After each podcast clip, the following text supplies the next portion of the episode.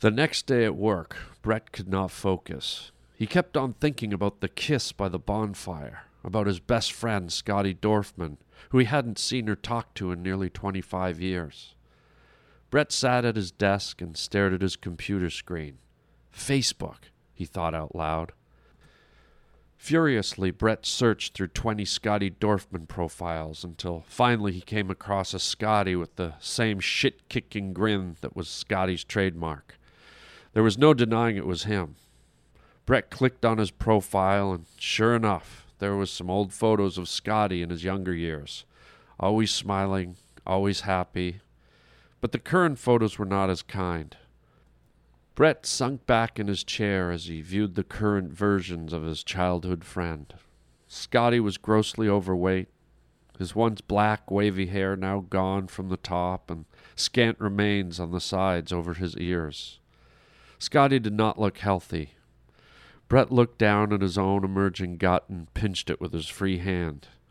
He was nowhere near Scotty's girth, but Brett realized fully that he had not been responsible with his own body, that he had in essence let himself go. Suddenly, Brett was depressed. He was looking at himself the way he had never wanted to see himself. Just another human being running the rat race, letting time wear him down as it did to so many others. Brett went to close his computer, but at the last second changed his mind. He decided to message Scotty. Just say hello. Let him know he was alive. Unsure of even what to say, Brett kept it simple and typed, Hey doofus, remember me? It's Brett, your best friend from a million years ago. How you been? Brett. It seemed like an eternity before Brett clicked the send button, but he did, not sure where this would lead, whether he would even get a response. Either way, the deed was done. The message was out there. At lunch, Brett bought a tuna sandwich at the food court next door to his office building. Out back was a courtyard with flowers, grass, and a small fountain. Brett liked to sit there and eat, but people watch even more. It was a calm setting and it relaxed him. The sun shining on his face always made him feel warm all over. The flow of different people walking to and fro, always pushing his imagination, wondering who they were and what they did. Halfway through his sandwich, Brett noticed something across the courtyard that on any other day would have not been of any interest, but but in the light of recent events, he now couldn't have been more interested. The groundskeeper was spraying water on some of the flowers and shrubs that lined the small footpath. Somehow it mesmerized Brett. The foamy white water spurting from the hose was as enticing to him as a moth to a flame. Almost involuntarily, he rose from his seat, leaving his lunch behind and wandering over to the groundskeeper. Brett stopped and just watched for a few minutes, the water dousing the rose petals, leaving behind small beads of liquid on the bright green leaves. Not unnoticed by the groundskeeper, he halted his watering duties momentarily to address Brett. Hello, sir, how are you today? Brett didn't answer, his gaze still fixed on the spouting water hose. Beautiful day, sir, is it not? Brett, realizing someone was talking to him, snapped back to attention. Uh, uh, yes, yes, a wonderful day. The two just stared at each other awkwardly for a moment before Brett broke the silence with an unusual request. Um, would it be okay if I took a quick drink of water, um, from the hose? The groundskeeper looked a little surprised, looked at Brett, then up at the sun, then back at Brett. Of course, senor. The sun, it catches up on you. He nodded and smiled as he handed the hose to Brett. Thank you. Thank you so much. Brett felt the water coursing through the hose as he wrapped his hand around it. He brought it up to his mouth, and almost instantly, like before, he was transported somewhere far away. Tommy's father's station wagon creeped to a slow stop right in front of Brett's house. All the lights were off save for the yellow bug light on the porch. Tommy put the car in park. Can you believe it, Brett? I actually got to put this hand on one of Tanya Reese's boobs. Wow! Tommy held up his right hand towards Brett, the fingers curled into a cup shape. Tanya fucking Reese, buddy. Brett tilted his head back and laughed.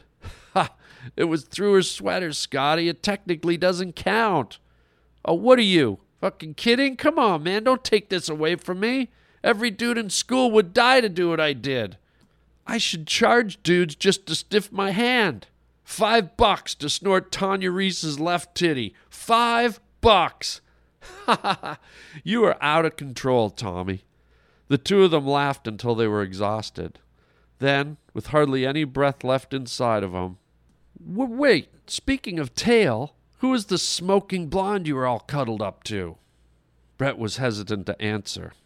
The moment he had spent with Sherry was so very special and so intimate, he didn't want to violate it by sharing it with anyone, especially Tommy Dorfman, who he knew would make a joke about it. But Tommy was his best friend, and Brett knew it was buddy code that you always had to tell what you had done with a girl. With the laughter subsided, Brett took a breath and assembled his thoughts. Okay, her name is Sherry Kilborn. She's a grade below us, Mrs. Sanderson's class. We've seen each other around a few times and just, I don't know, you know, connected. Connected? Buddy, you were crawling down her throat, man. Brett grinned embarrassedly, but proud at the same time.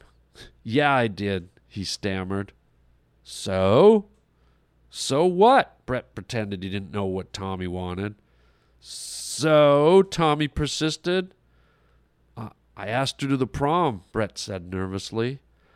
What? Are you. You asked her to the prom? Tommy's shock caused Brett to shift uncomfortably in his seat. What? Tommy stared at Brett, and a smile crept across his face. That is big, buddy, really big. The fucking prom? There's just something about her, Tommy. I don't know. It, it just kind of came out. Tommy gripped the steering wheel and stared silently through the front windshield down the empty street. A buddy silence filled the car. I'd better get inside. It's late. Brett broke the quiet. Don't say anything to anyone, okay, Tommy? I don't want everyone asking a bunch of stupid questions and. Yeah, yeah, I know the drill, Brett. Relax. It's me, Tommy. They stared at each other for a moment before Tommy continued. You know what? Good for you, buddy. Good for you. Thanks, Tommy. I don't know if I could have done it without sipping on that scotch. Tommy smiled and pushed Brett out the passenger side door. Go on, get out of here, Romeo. I'll see you tomorrow. Brett rolled out the door and shut it softly behind him. The station wagon pulled away, and Brett stood alone on the quiet street. After a quick straightening of his hair and blasting a mouthful of his breath into his palm to see if it still smelled like booze, he walked up the lawn and into his house. In the front hallway, Brent carefully closed the heavy wooden door behind him. Sometimes the latch clicked so hard it could be heard from upstairs. He slowly maneuvered the door into place, and the click was as soft as a bobby pin dropping on the floor. The house was dark as Brett turned and walked towards the stairs. As he passed by the living room, he glanced sideways, only realizing once he had already mounted the first stair that something was out of place. Something caught his eye, an obscure shape, or maybe even a shadow. Slowly, Brett backed up and allowed his vision to search through the dark for the anomaly that he had detected. And then, over in the far corner, next to the curtain on the living room window. He could see the silhouette of hair backlit by the glow of the street light. Someone was sitting there, alone, in the shadows. Mom? Brett said, his voice filled with uncertainty. There was no answer as Brett cautiously stepped into the living room and moved closer. Mom, is that you? Leave me alone, honey. Go to bed. His mother's voice was soft and unsteady. What are you doing up alone? Where's Dad? Brett had now closed the gap between the stairs and his mother. He reached for the nearby lamp. Don't turn that on, Brett. Leave me alone. But it was too late. Brett had never known his mother to be up at this hour, let alone sulking in the darkness in the living room. Brett's fingers pinched the light switch under the shade and he turned it on. The small wattage bulb lit up still enough to make both of them flinch. When Brett's eyes adjusted, he was face to face with his mother, the frail, delicate woman that she was. Brett's mouth dropped open in shock, if not horror. His mother stared back at him expressionless, her left eye clouded with blood, her cheek bruised and purple, a stream of dry blood hardened and cracked stemming from the corner of her mouth. Brett inhaled deeply, loudly, just short of screaming. He felt a pain ripple through his chest, in his heart. He grabbed his chest plate just below his throat and took several steps back. Sir? Senor? Are you okay, sir? The voice of the groundskeeper was loud in Brett's ear. He could feel his firm grip on his shoulder. Sir, do you need some help, senor? Brett stepped back and stared into the groundkeeper's face. He could only imagine what he must be thinking, staring back into Brett's horrified eyes. Brett coughed and spit out some of the water he had been drinking. What? Yeah, yeah, yes, yes, I'm fine, Brett insisted unsuccessfully. The, the water just went down the wrong pipe. I must have swallowed too much. Brett forced a fake smile to the groundskeeper to make him think he was okay. Visibly startled, the groundskeeper grasped the garden hose and tried to pull it from Brett's hand. He was surprised by Brett's reluctance to release his grip. Senor, the hose, please! The groundskeeper tugged again, and this time the hose came loose. Brett took a few steps backwards and shook his head sideways at the groundskeeper. Still confused, the groundskeeper cocked his head sideways, unsure of Brett's strange behavior. Brett kept stepping backwards before turning and breaking into a full on run. He dashed across the park, his tie flapping up into his face with each desperate stride. It almost looked like he was running away from something. Maybe he was. Eventually, Brett stopped. He had to. He was completely out of breath, spent. He held onto the side of a medium sized maple tree and gasped for air, his brow sweaty, his cheeks flush. His lungs burned and his chest hurt as oxygen heaved in and out of his open mouth like a fish on dry land. Brett was pretty sure he was close to vomiting as he hunched over and tried to recuperate.